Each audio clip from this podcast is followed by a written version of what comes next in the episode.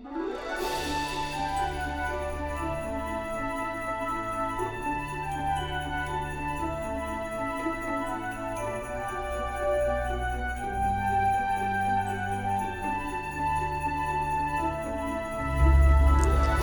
Sobat Muda Kekasih Tuhan, saya Oktavian yang kali ini menjadi host di podcast Aku Mau Mengasihi Tuhan.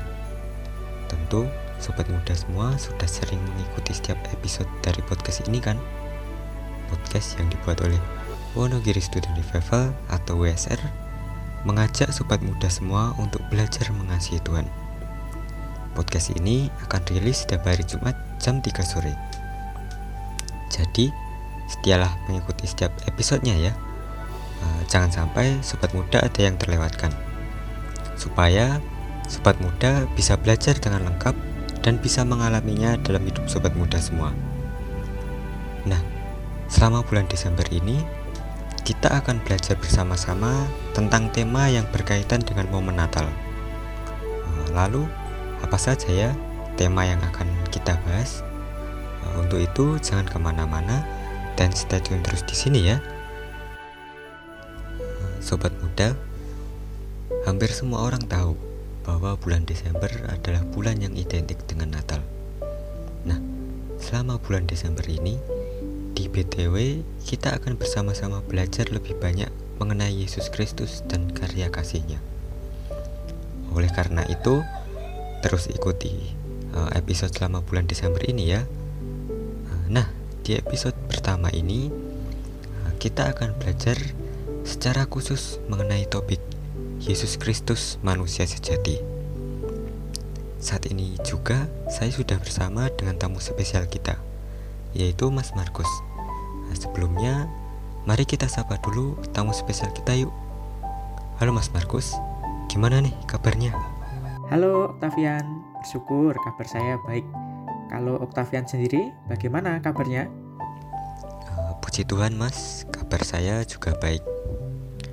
Oke, Sobat Muda dan Mas Markus, kita akan langsung saja masuk ke topik. Namun sebelumnya, saya mau bertanya nih kepada Mas Markus, kenapa sih Yesus Kristus itu disebut sebagai manusia sejati? Wah, itu tadi adalah pertanyaan yang sangat penting bagi kita sebagai orang Kristen. Sebelumnya, dalam suatu waktu Tuhan Yesus kan pernah bertanya kepada para murid demikian. Menurut kata orang, siapakah aku ini? Setelah para murid menyampaikan beberapa pendapat dari orang lain, maka Tuhan Yesus berbalik pada mereka sambil bertanya, "Tetapi menurut kamu, siapakah aku ini?" Sobat muda, saya pikir pertanyaan dari Tuhan Yesus itu juga relevan buat kita. Artinya juga berlaku bagi kita. Bayangkan saat ini Tuhan Yesus sedang berada di hadapan sobat muda dan berkata seperti ini.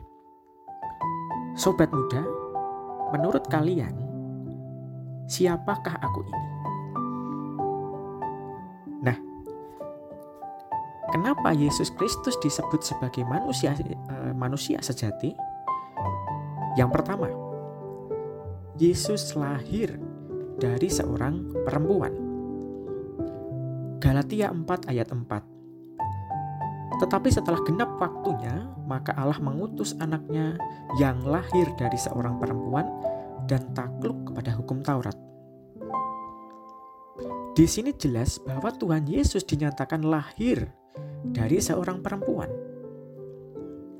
Di bagian lain, yaitu di kitab Injil, dikatakan kalau perempuan itu adalah Maria. Status kelahiran Tuhan Yesus ini menjadi bukti yang sangat meyakinkan kalau dia memanglah manusia. Dia sama dengan kita yang dilahirkan dari rahim seorang perempuan. 2. Tempat kelahirannya jelas, yaitu Bethlehem. Di Matius 2 ayat 1 dikatakan seperti ini. Sesudah Yesus dilahirkan di Bethlehem di tanah Yudea, pada zaman Raja Herodes, datanglah orang-orang Majus dari timur ke Yerusalem. Dengan kata lain, secara data kependudukan, tempat lahir Yesus Kristus berada di Bethlehem. Sobat muda semua pasti punya tempat lahir masing-masing kan? Saya yakin itu. Misal, di Wonogiri, Solo, Jakarta, Bandung, dan seterusnya.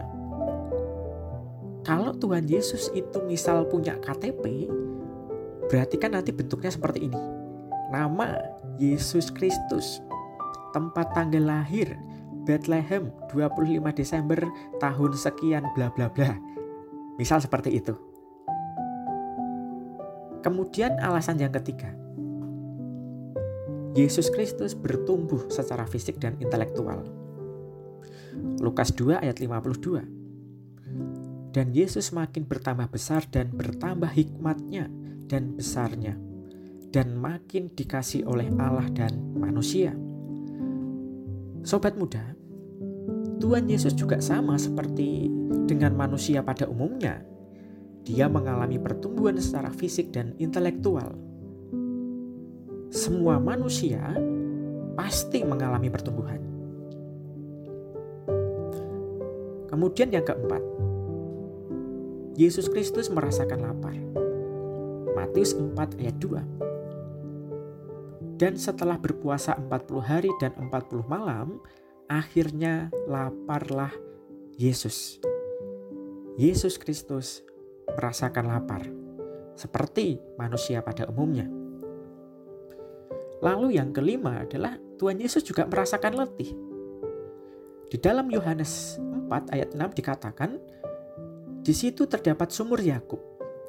Yesus sangat letih oleh perjalanan, karena itu ia duduk di pinggir sumur itu. Hari kira-kira pukul 12. Keenam, Tuhan Yesus pun juga tidur. Nah, ini ada di Markus 3 ayat 38. Pada waktu itu Yesus sedang tidur di buritan di sebuah tilam. Maka murid-muridnya membangunkan dia dan berkata kepadanya, "Guru, Engkau tidak peduli kalau kita binasa?" Sekali lagi, Tuhan Yesus tidur, ya. Ini juga dialami dan dilakukan oleh manusia pada umumnya. Yang terakhir, Tuhan Yesus itu juga menangis, ya.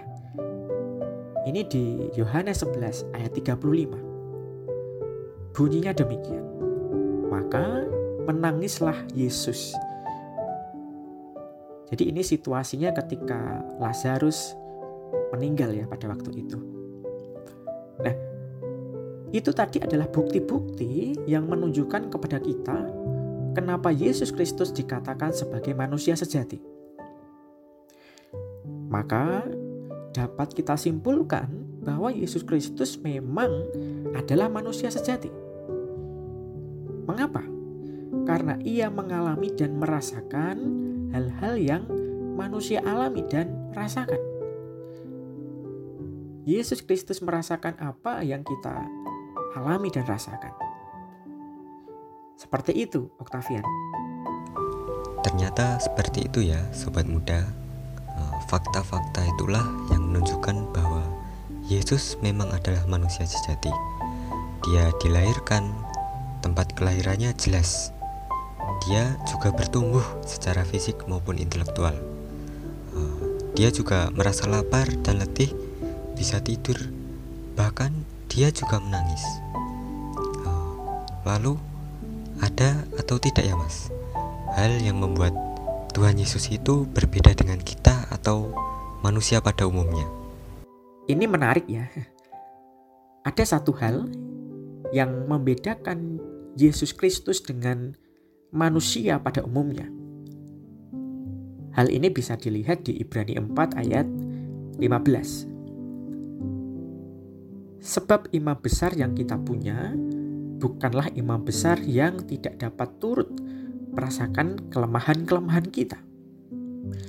Sebaliknya, sama dengan kita. Ia telah dicobai. Nah, ini perlu digarisbawahi. Hanya tidak berbuat dosa. ia telah dicobai, hanya tidak berbuat dosa.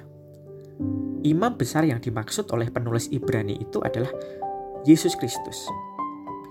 Jadi hal yang membuat Yesus itu berbeda dari semua orang, termasuk dengan kita, dengan saya dan sobat muda, adalah bahwa Yesus Kristus tidak berbuat dosa. Tuhan Yesus tidak pernah berbuat dosa, berbeda dengan kita yang masih bisa berbuat dosa. Wah, ternyata hal yang membuat Yesus berbeda dengan kita adalah dia tidak berbuat dosa. Nah, tadi kan Mas Markus sudah menyampaikan beberapa alasan kenapa Tuhan Yesus itu adalah manusia sejati dan hal yang membedakan Tuhan Yesus dengan semua manusia. Tapi, bukankah dia itu adalah Allah? Wah, itu betul sekali ya Oktavian. Pasti ada sobat muda yang bertanya-tanya demikian juga. Untuk menjawab pertanyaan Oktavian tadi dan rasa penasaran dari sobat muda bisa ikuti BTW minggu depan yang secara khusus akan membahas mengenai topik yang sudah ditanyakan oleh Oktavian tadi. Seperti itu ya Oktavian dan juga sobat muda. Pokoknya jangan lupa untuk mengikuti BTW di minggu depan ya. Wah, oke Mas Markus.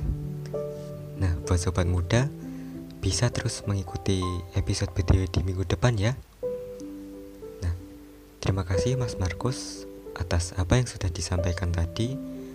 Kiranya hal tersebut bisa membawa berkat bagi sobat muda semua. Tuhan Yesus memberkati Mas Markus. Terima kasih kembali Oktavian. Tuhan memberkati Oktavian dan juga sobat muda semua.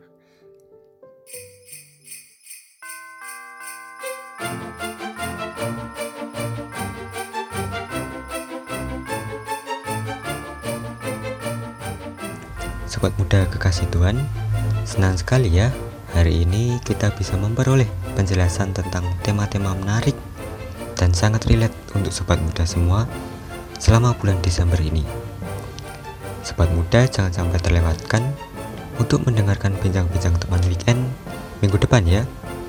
Pastinya bincang-bincang teman weekend minggu depan tidak kalah seru untuk diikuti dan kita butuhkan banget. So, pasang alarm setiap Jumat jam 3 sore. Kepoin terus Instagram kami di @studentrevival dan kita bisa belajar bersama tiap minggunya. Nah, kalau ada sobat muda yang ingin berdiskusi, bertanya, maupun memberi masukan, boleh loh sobat muda sampaikan kepada kami, bisa lewat Instagram @studentrevival ataupun kontak ke WhatsApp pembimbing dan pengurus WSR. Oke, sekian podcast kali ini. Jangan lewatkan kelanjutannya di episode minggu depan ya. Tuhan Yesus memberkati.